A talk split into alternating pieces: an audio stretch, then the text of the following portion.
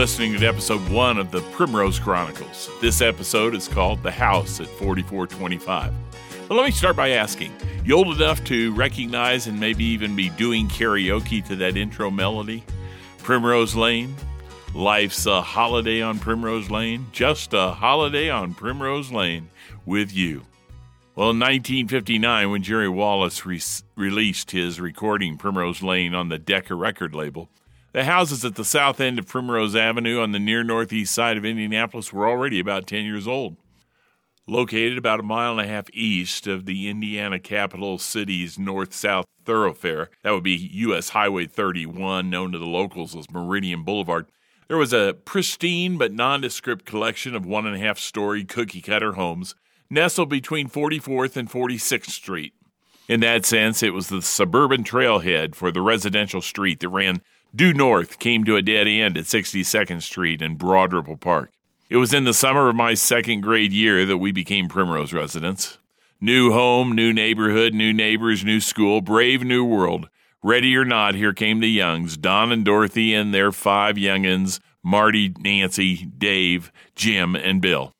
Primrose Avenue then became the Street of Legends, as the next 50 years found some portion of the Don and Dorothy Young clan living at 4425, third house south of 45th Street on the east side, and providing memories galore for the five kids who were raised there. Five kids, same residence, but Primrose was a very different place for each of us. We all have verbally chronicled our own recollections with our age friends and the changing landscape of Northeast Indianapolis with little overlap except siblings and parents. As the oldest of the brood, this episode launches a series of podcasts, which is my own effort to keep alive the amazing neighborhood that I called home. Oh, yeah, hi. My name is Marty Young. I'm a septuagenarian curmudgeon with stripes of a contrarian, living in Utah but from the Hoosier State. Growing up in Indianapolis, the crossroads of America during the 1950s and 1960s. In truth, as a collegiate at the turn of that latter decade, I could not wait to get out of Naptown and see the world. As I saw it and settled, visited and vacationed in many parts, first of the U.S. and later around the world, I soon found my thoughts and recollections turning to a faint longing to be back home again in Indiana. Those longings in turn led to stories that I shared with hundreds of kids as well as my own in the chapels of four different Christian schools, of which I was principal out west in California and a headmaster down south in Georgia. Seemed like every time I spoke in chapel, my go to for a story was an event from my childhood, even as I shared some biblical principle. I'm not sure that the principles always took. But even now, 50 years have not completely erased stories of what, in hindsight, I remember as a magical childhood in a fanciful neighborhood during simpler times that I am now determined to share with whoever listens in to any part of this series of podcast episodes. If you're sitting in on this initial reminiscence, it's probably as a favor to me because I invited you to join in this inaugural offering. I hope you'll stick around. As we close, I'll be sharing my contact information. I'd love to have your candid feedback and recommendations on what I could do the next time I post. Today is more of a necessary travelogue to set up the series. I'll introduce you to the residence that I called home, for in a way, you'll at least see it in your mind's eye and catch a little of the joy of the young family that we had doing life with the folks living within that couple of blocks of Primrose as the episodes unfold. My working title of this project for seven years has been The Primrose Chronicles. But I realize now, as I'm compiling what I wrote and now beginning to share it orally, it's not really a chronicled work at all. I looked up the definition. A chronicle suggests a factual account of a historical period told in order of occurrence. Well, the way this effort is unfolding, a better title might be the Primrose Trail Mix, because every week I'll reach into that bag of memories and who knows what variety of fruity, nutty, sweet thoughts will come out by the handsful. Future stories are likely to erupt from the scattered thoughts of this aforementioned septuagenarian some from my elementary years, some from junior high, and still others from high school. You'll hear about the Path, the Bend, the Fairgrounds, Ralston, 49th Street, Steggs, Estridges, Arsenal, 91 Ripple, Pops, Jubilee City, and dozens of other landmarks in no particular order. In those locations, I'll recount various tales from various times. The kind of stories, legends of a childhood are made. What all these eras and locales have in common is that they serve as an animated backdrop for the yarns of this podcast stream. I can only hope to do them and the characters doing life with me in these varied times justice. Speaking of characters, you'll be introduced or reintroduced to dozens that I hope I will make memorable through my depictions. If you're going to stay with me in this venture, I need to extend a caveat. After 50 or 60 years, I could not begin to effectively track down all of those who appear in large part are in cameos as I share my experiences and then further to get their permission to share these stories. Instead, I've chosen to thinly veil identities by outside the family, changing names just enough to hopefully not be held liable for defamation, but so that those in the know can probably ascertain who is being portrayed. I would further ask that if there are any offenses stemming from my tellings, that you would remember my age my oncoming senility and not judge my motives too harshly. With said warnings and caveats in place, I want to use this first episode to show you around, at least in your mind's eye, show you around my Primrose home. With the end of World War II abroad and the war efforts stateside, much needed housing became a critical part of the war recovery for the thousands of GIs victoriously returning home to sweethearts and young wives. All were eager to go on with their lives and capture their portion of the ever brightening American dream. Across the U.S., architects met those needs for new family dwellings with designs for planned communities and maximized use of land. From this common element came the subdivision. In most areas of America, upon purchase of a parcel of land as small as 10 acres, a developer or development company could present county or city officials eager for tax revenue with a building plan of multiple single family homes. The plan required the placement of electric poles, water mains, sewer lines, street locations, and of course, the layout of home parcels, how large and how many. Speed of completion and the cost effectiveness of mass purchases of multiple identical materials led to the resulting sameness that described the suburbs. In the case of Primrose Avenue, Maps of Indianapolis drawn as late as 1941 showed the street the same coordinates when the area was known as Bel Air. In fact, there was a residence at 4425 Primrose that was apparently razed by the developer, preparing for the new and more densely populated neighborhood that would be named Maple Downs by the builders, eager to attract families escaping the city confines with the perceptions of a country vibe. The name Maple Downs, though, was not just drawn out of a hat. Years before, maple trees dotted the area all the way down to the state fairgrounds.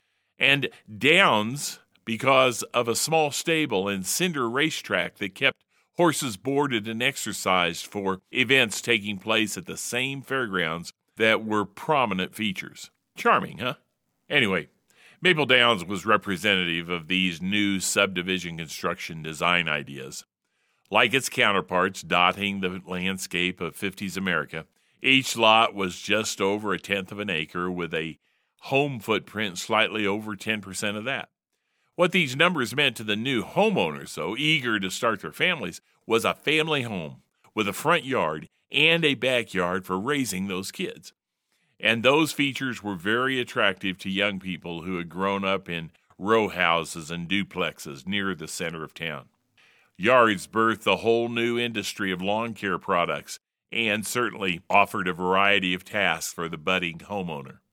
Each Primrose home featured two saplings per lot between the home and the street, set identically in each yard diagonally front to back.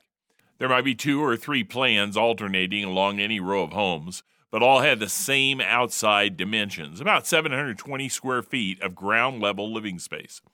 Each property had a driveway connecting the side door of the house to the street, and by design, two homes shared a double wide drive, many gravel, some asphalt, all leading to the backyards or to single car garages. The driveway configuration produced its own difficulties, as more and more wives learned to drive and families added second cars. Invariably, the car and the driver that wanted to leave was further up the driveway and blocked by the second family car. To extricate the desired car from the parking place, a couple would have to start both cars, pull one onto the street, waiting until the departing car was out and on its way before pulling all the way up. This likely meant the exercise being repeated later in the day or the next morning. A riskier but less labor intensive effort was to merely stagger the car's locations in the driveway. When the car closest to the house needed to come out, the driver would back into the other half of the driveway, the neighbor's half, continue that side of the drive past their own car, and exit onto the street. While good in theory, neighbors learned that it was not wise to park plants or riding toys along either side of the driveway. Some neighbors chose the pastime of bringing squashed plants and broken toys to the back door of the offending home and asking, What are you going to do about this? After discovering that the answer was generally, uh, sorry, but nothing, they took matters into their own hands, planting hardier bushes and letting them grow a little wider over the drive, assuring scratches to offending parties.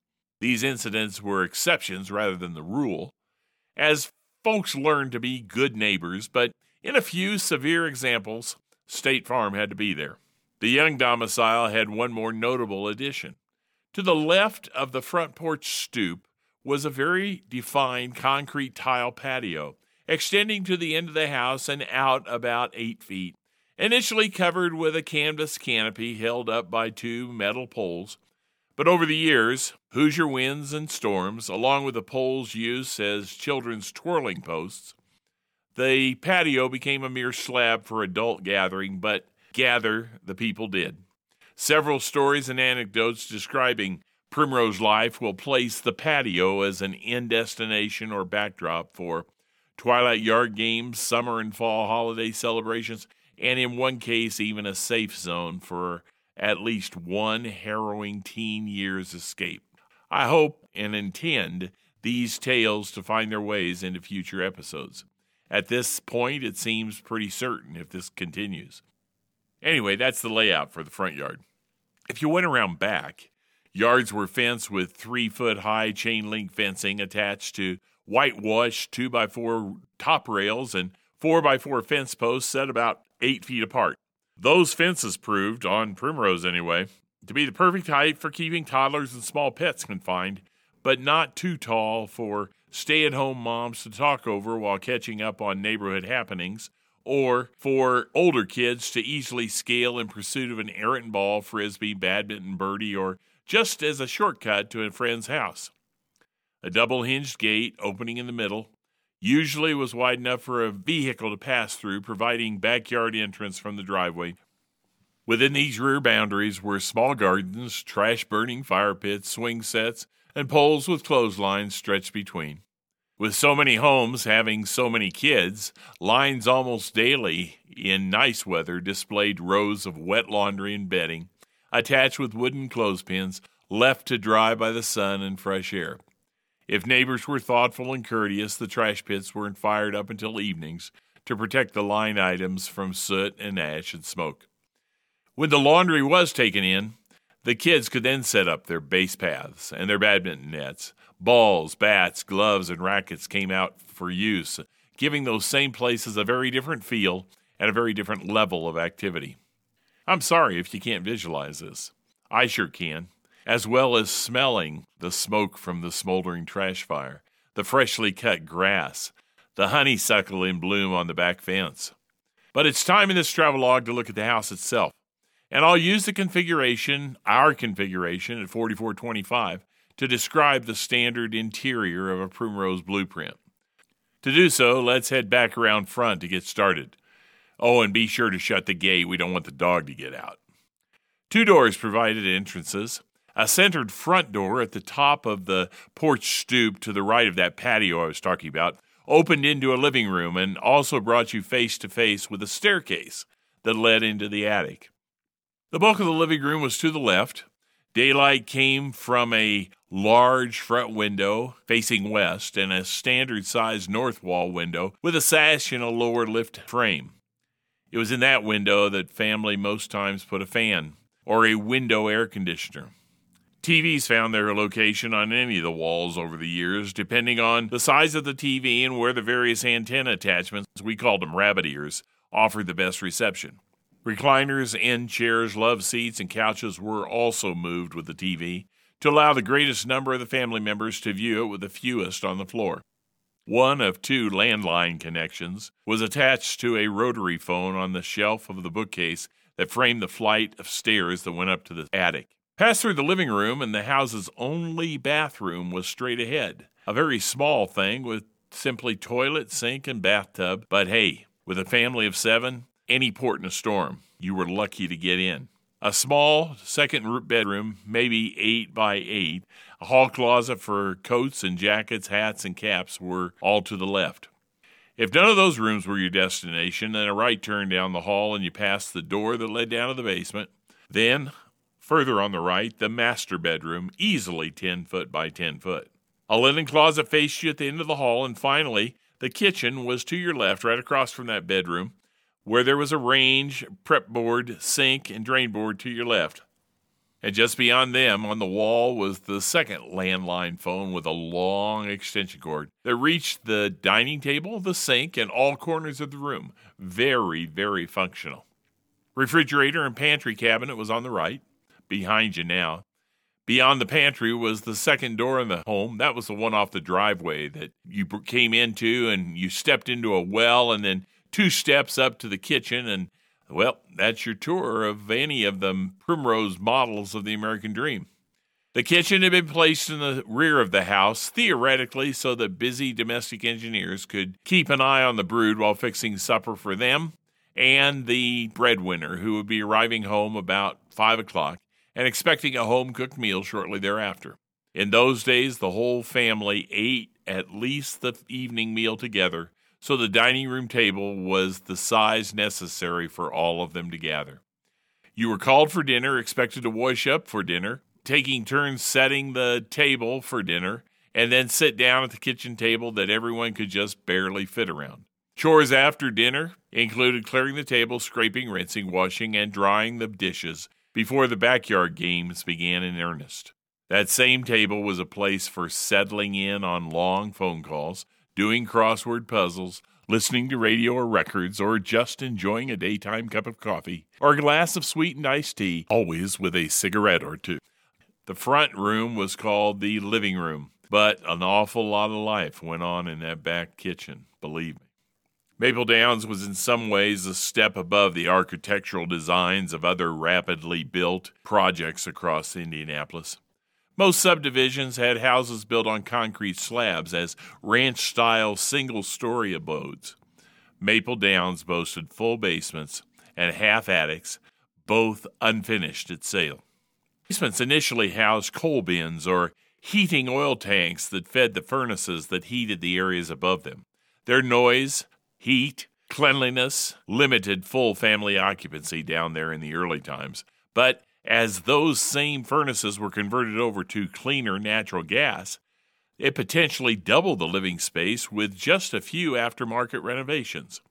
The basement then became a cool, but often humid retreat, still a respite for hot Midwest summers. Even a modestly upgraded basement gave families a rumpus game TV room as well as an office or workshop for dad. Even a plumbed in shower became a major bonus for hot, humid summers, although not so much in the frigid Hoosier winters. For some, this was the focus of expansion, but for many families, finishing the attic became a priority. The upstairs, though basically a dormitory style with rooms right and left, added two more rooms with spaces for two more beds each as more and more kids joined the parade of ages in the Primrose populations.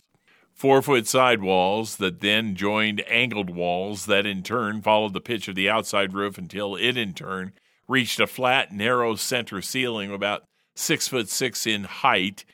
There was nothing luxurious about these accommodations, but a large window exhaust fan running on high for a summer evening with its opposite window open and the accordion door at the top of the stairs closed, cooled it off real nicely when the kids retired there, however reluctant they were to sleep. They could read with a flashlight or listen by earpiece to either music or a distant baseball game until they nodded off and be very comfortable in their sleep. Both areas, basement and attic, proved to be attractive features to couples planning on doing their part in growing the anticipated and soon realized baby boomer generation. The basic floor plan footprint also allowed exterior walls to be bumped out, expanding kitchens, and even creating second floor family or playrooms. Even with those options, the houses of Maple Downs look similar if one looked right and left from any place on Primrose Avenue. But inside, the changes were as varied as the families who lived there over the time. So that's a brief examination of the hub of the Young Family operations. Verbal offerings in future weeks will further flesh it out, but that's going to be it for today. Now that I've finally gotten around to it, I plan to offer a podcast every couple of weeks initially, available debuting on Thursdays at noon Mountain Time. And unlike today's walkthrough of the Young Family Abode, I'll recount events and adventures seasons and holidays that moved us through our years and marked our time. But that's going to be it for today. Oh, yeah. As we started, I invited you to get back with me if you had feedback, questions, or ideas. You can do so in a couple of ways. Email me at msyoung at stratanet.com or send a simple personal message to me on Facebook. For now, it's just Marty Young. I'll let you know if Primrose Chronicles warrants its own Facebook page, Instagram feed, or Twitter account down the road. If you're from the neighborhood or just beyond and have a, any kind of remembrance, let me know. If this series gets rolling, I may be inviting guests, family, and friends to come by to share their recollections as well. That could be a hoot. If you're not from this era or neighborhood but find yourself even mildly entertained by this content, I'd still love to hear from you. One, because the events of one block and another city are more likely replicated in several others. Same basic tales, only the names change to protect the guilty. And two, it'll confirm to me that the uni- there's a universal nature of these formative years for many of us, and how such an effort as I'm attempting might offer a common connection in a culture that seems much more concerned about our differences. I intend to keep this podcast basically devoid of opinion, religious, political, or otherwise, and I hope it simply becomes a landing spot for a few feel good mind excursions. So let me know what you think after just this one soiree into my efforts. I can retool, rework, or simply retire from the effort if the feedback gets too brutal.